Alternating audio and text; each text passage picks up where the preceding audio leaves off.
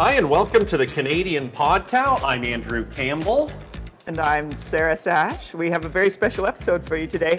In fact, we have a series of very special episodes. Well, special is right because Sarah, um, along with the entire team, we're actually live and in person for the first time for the Canadian podcast that we're all together uh, live at Dairy Farmers of Canada's annual policy conference uh, here in Ottawa. It's, it's a great day to not only actually meet each other, but meet with farmers from across the country. Yeah, we finally assembled the Podcow news team here in Ontario, so that's pretty wonderful. Um, great to see you in 3D. You're definitely taller than I was expecting, so there's that.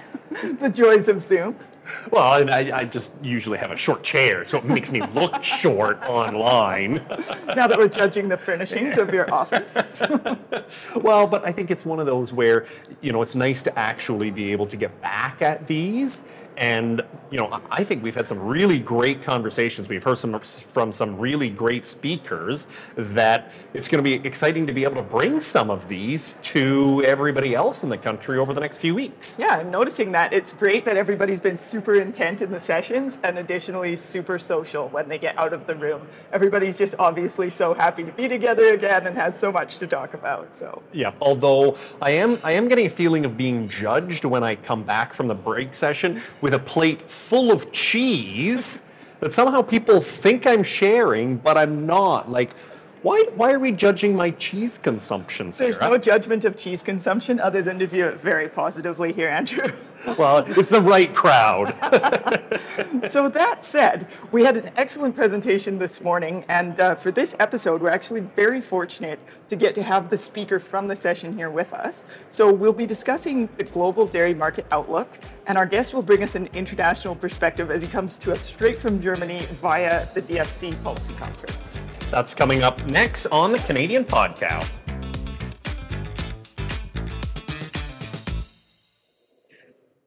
Our guest for this episode is the CEO of the International Farm Comparison Network. He has a master's degree in agricultural economics from the University of Göttingen, where his thesis was about structure and competition in the international trade of breeding cattle. He then received a PhD in agricultural economics at Göttingen also in a combination with Texas A&M University. In 2005, he founded the International Farm Comparison Network. Torsten Hemme, welcome to the Canadian Podcast. Thank you. Now, uh, I'm going to kind of get started because the presentation you gave today was something that I love seeing. I love seeing that big picture of what the global perspective. I think it's so important to be able to see that to be able to make decisions, you know, locally or domestically here in Canada. Um, but what I actually want to do is, is take one step back and, and maybe just introduce Canadian dairy farmers who may not be uh, as familiar with your organization as some of the ones in the room. Like, could you talk a little bit about what it is, what you're trying to do globally? Okay, I started the IFCN network about uh, 23 years ago to create a better understanding of the global dairy world. Similar like National Geographic, but for dairy.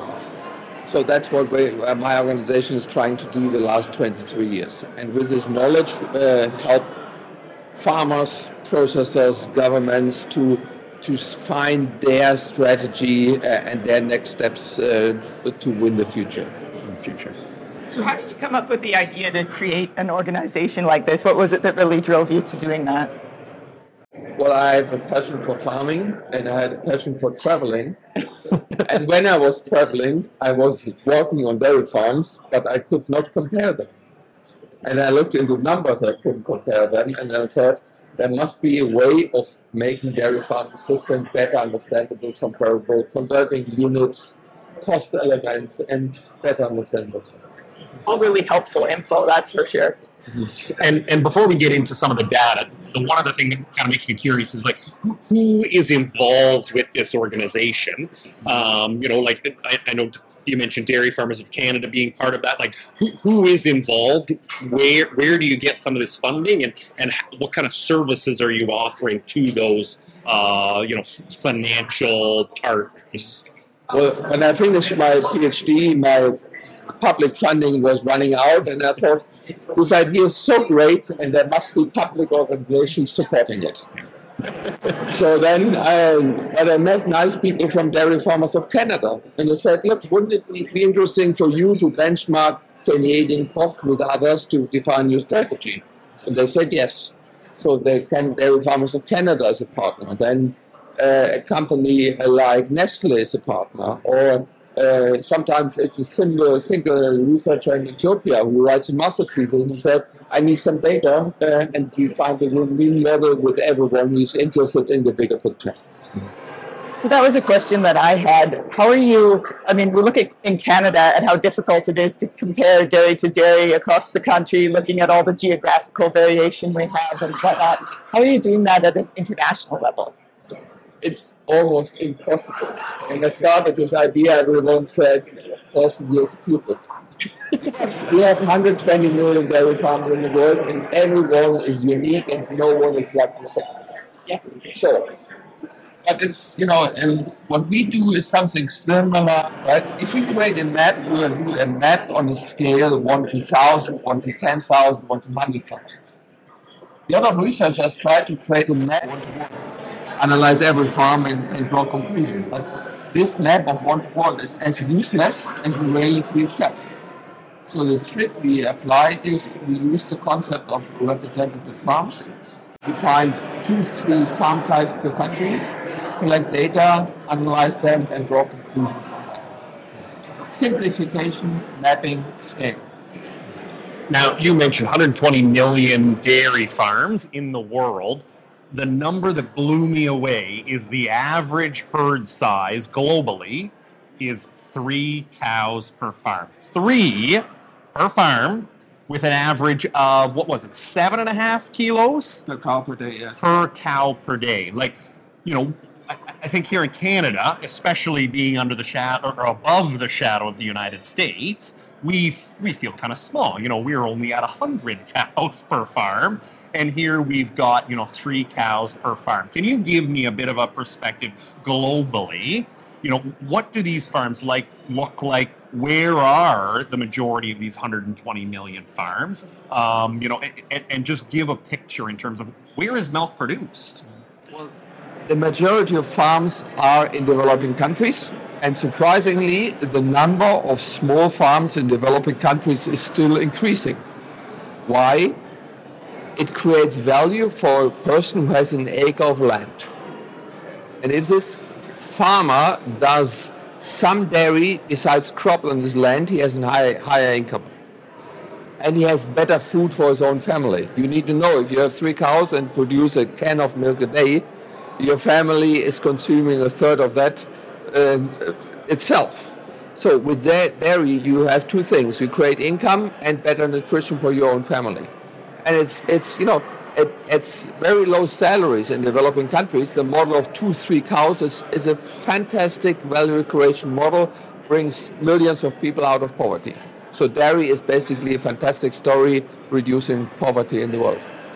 It is. It certainly is. And, and and I guess you know when you talk about you know some of those countries like India as an example, you know you talked about them, um, you know, and just how much doesn't go through a formal processor. Like it actually is amazing just to know how much.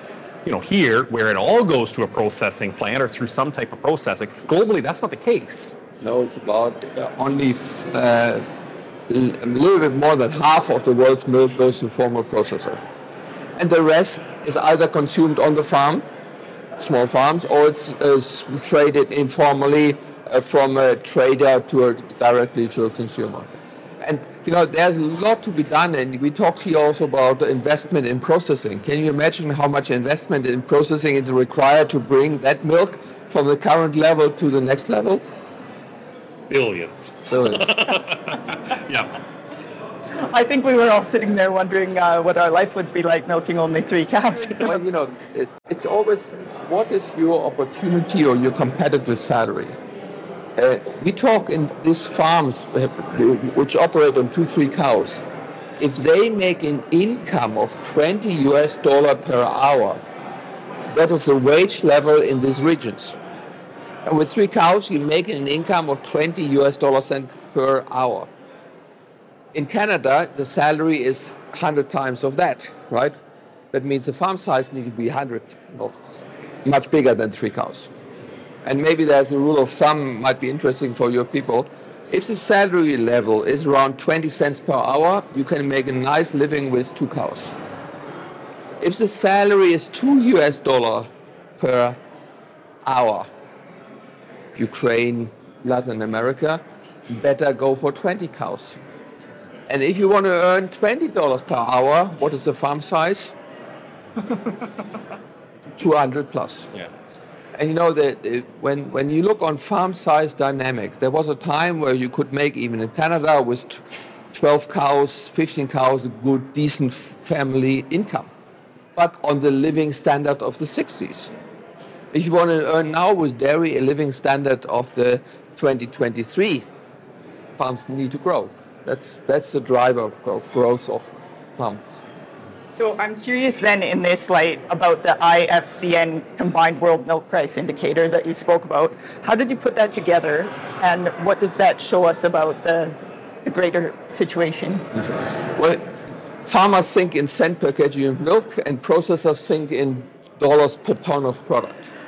And the, one of the structural problems in the dairy industry that they don't understand each other because they don't have the right unit conversion. And what we did is we took a ton of SMP, skim milk powder, a ton of butter, and reconverted that to kg milk calculated some basic processing cost and then calculated what is the price a processor could pay to a farmer when he sells butter and powder at a certain price on the world market. So then I, I do want to get into kind of what the outlook looks like um, into the future, but we actually have a couple of bills to pay ourselves. So we're going to take a quick break and we are going to be back in just a minute. Our guest today is the CEO of the International Farm Comparison Network. It's Torsten Hemme. We'll be right back after this.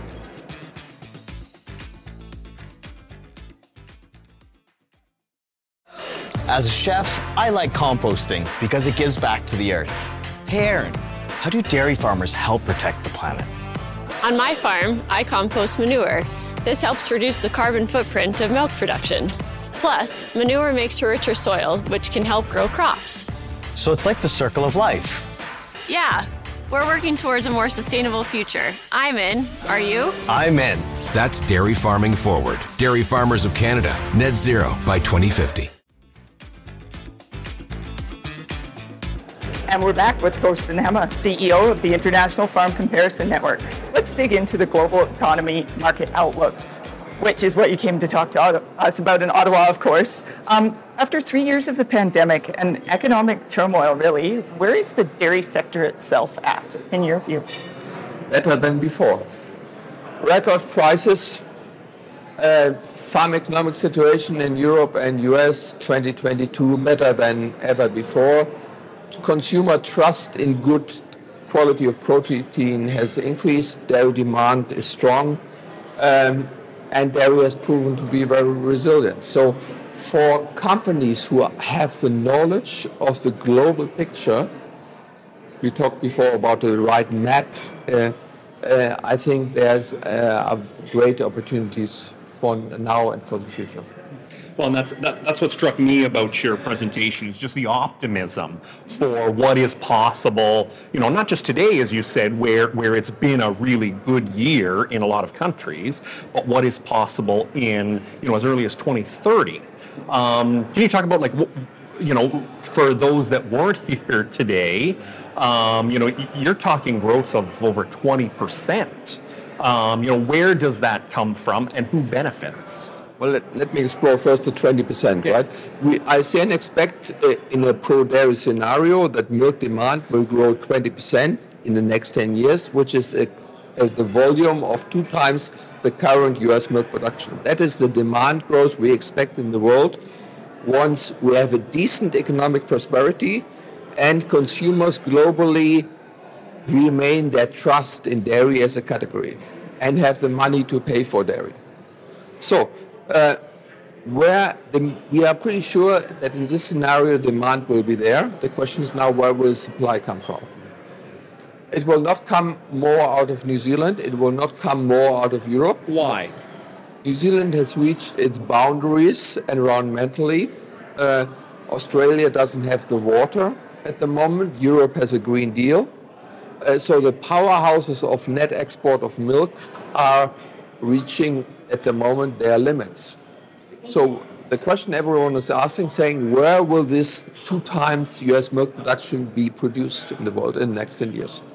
And then with that one, we look on geographical zones like um, temperate climate, uh, good land, dairy culture, and then we came up with dairy countries of the future. And one of them is US, one of them is parts of Canada, geographically very, very prospering regions for us. Then we go to Latin America, and then we go also to Russia, uh, Eastern Europe, but politically that's at the moment not too likely. So if you look on the world where besides Europe and New Zealand additional milk can be produced, North America, US and Canada, South America and Eastern Europe. Maybe some slots in Africa, but uh, bit not easy. So this morning you spoke about Canada being potentially a dairy country of the future. We haven't talked at all about supply management and those things in our country. Are you able to shed some further light on what you mean by Canada's potential participation in the future? Well, when it comes to the geographical situation, and if you look on Wisconsin and Michigan as powerhouses of US net export and milk surplus. I'm just asking the question out of a geographical a climate situation. Why can Quebec and Ontario not do the same than Michigan and Wisconsin? And uh, now comes to the current system. Canada has a very powerful, very reliable system to manage a complex commodity like milk. Mm-hmm. And now there are uh, opportunities in the world. So how to find the match between the current system and the opportunities, this is the net, the, the nut to crack. And everything starts first with, do you want it? and who wants it finds ways. Who doesn't want something finds reasons why it doesn't work. Now, maybe in terms of you know what dairy categories they could be. You mentioned um, you know one of the examples of you know like Switzerland and Italy exporting you know volumes of you know high value cheese because that's what they're good at. Um, you know, and, and, other countries will have their specialty. Obviously, we can't load a boat of fluid milk. So, what are some of those components that you think will be there will be the biggest opportunities for globally to supply? Well, I took this example, Switzerland and Italy, right? What do you think? How long did it took these countries to convince other countries that their cheese is better than their own? that's a, that's a great marketing campaign right there. And how? Well, you know, when did it start? Yeah. How long? Hundred years ago. Yeah. To create the same cheese image with the Canadian flag than with the Swiss flag. Mm-hmm and who will carry that investment? Yeah. You know, sometimes I, there is a tremendous opportunity of value-added dairy products, uh, but let's be honest, without a competitive milk price, um, it, it, it is very difficult. And you know, if I'm if I'm a cheese processor who has this nice marketing campaign of a value-added cheese, uh, if I can put that plant in Michigan, why shall I put it in Ontario? And for, I could explain the, the world that the Ontario cheese is as good as a um, as a Michigan than, than Ontario. So think about also we discussed that the investor of dairy processing who need to invest in brand and plants etc etc, and without competitive milk, this step would be difficult. Not impossible, but difficult. So I know we said we wouldn't keep you much longer, but just thinking on that particular point, as a producer sitting there, knowing what my costs are on the farm day to day when it comes to feed, fuel, fertilizer, all of the things that I'm dealing with, and uh, the price of my milk I know is barely if even covering my costs right now. And then I look at the span between your graph there showing other countries and the, and the heightened price of Canadian milk. What can we do about this um, to become more competitive in terms of pricing? In an environment like this where everything is very, very expensive. Yeah. Now, at the moment, you, you pointed out the right paradoxon. right? You, what you pointed out is a paradoxon out of the perspective of a person who lived in a Canadian system all his life. Yeah. And some of them are happy, some of them are not happy in the system, right? Yeah. So, what I recommend is um, to start a thinking process outside the box without drawing immediate conclusion that you do it. And be open in it and see what, what value you can generate with, an, with, a, with a strategic step and what you will lose. And then, you know, you have smart enough people uh, in, in, here and I've and of course, we can help in that from an outside perspective. But it, it's this thinking, uh, uh, remove the boundary of thinking. Uh, there is an opportunity. We have a great opportunity that uh, Canada is a powerhouse of agricultural products. And that starts first in the brain. So then, last subject, um, Torsten, is sustainability because you did talk a lot about it, and you know I, I, was quite happy to see you talked about four pillars of sustainability, um, being social, economic, environmental, and you added in animal welfare as kind of a fourth pillar and no, to add, it. Added in the holy cow as a stakeholder. That's as a stakeholder, and I like the way you put that in terms of in terms of what that is, but but if we can kind of focus a little bit on, um, you know, that sustainability piece for a second, or the um, environmental sustainability piece. Um, you talked a little bit about, you know, where dairy fits in a world of, you know, increasing alternatives. Um, what is the future of those alternatives, and do we, as should we as dairy farmers, continue to be concerned with growth in those categories? I think we had such a great end with the brain, uh, the thing, with another topic which we can require another podcast. Well, and, it, and you could, and we've done them on sustain on all of these too, because it is such such a big um, you know talking point yes. as more and more of these products do come out, and as more and more investment is made in plant versus um, you know in in milk itself. So you know, is it something we should be worried about? I mean, at the end of your presentation, you left me very optimistic, though, that the future is bright for our industry.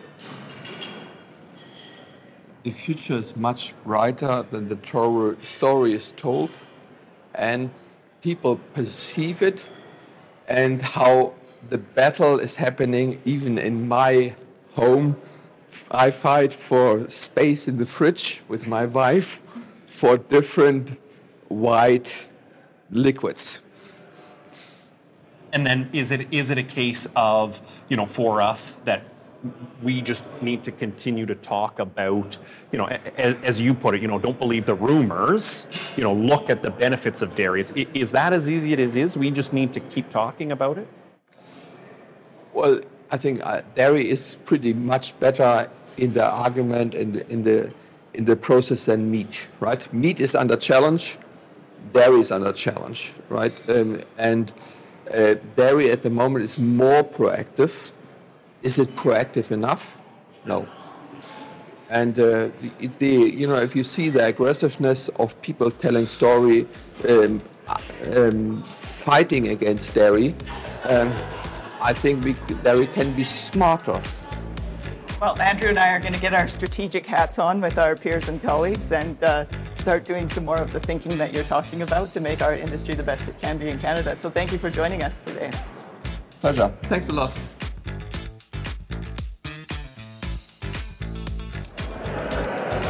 And that's it for this edition of the Canadian Podcast. A great episode, Sarah, uh, having Torsten here. We've got lots more coming from the annual policy conference here at Dairy Farmers of Canada. Of course, this episode wouldn't have been possible without our production team, Bruce Sargent and Carl Belanger, who were here on site at the Chateau Laurier, Ottawa, with us. And a big thanks to our sponsor, the Dairy Farmers of Canada. Thanks, Sarah, and thank you for listening. Hope you enjoyed it. We'll talk to you soon on another episode of the Canadian Podcast.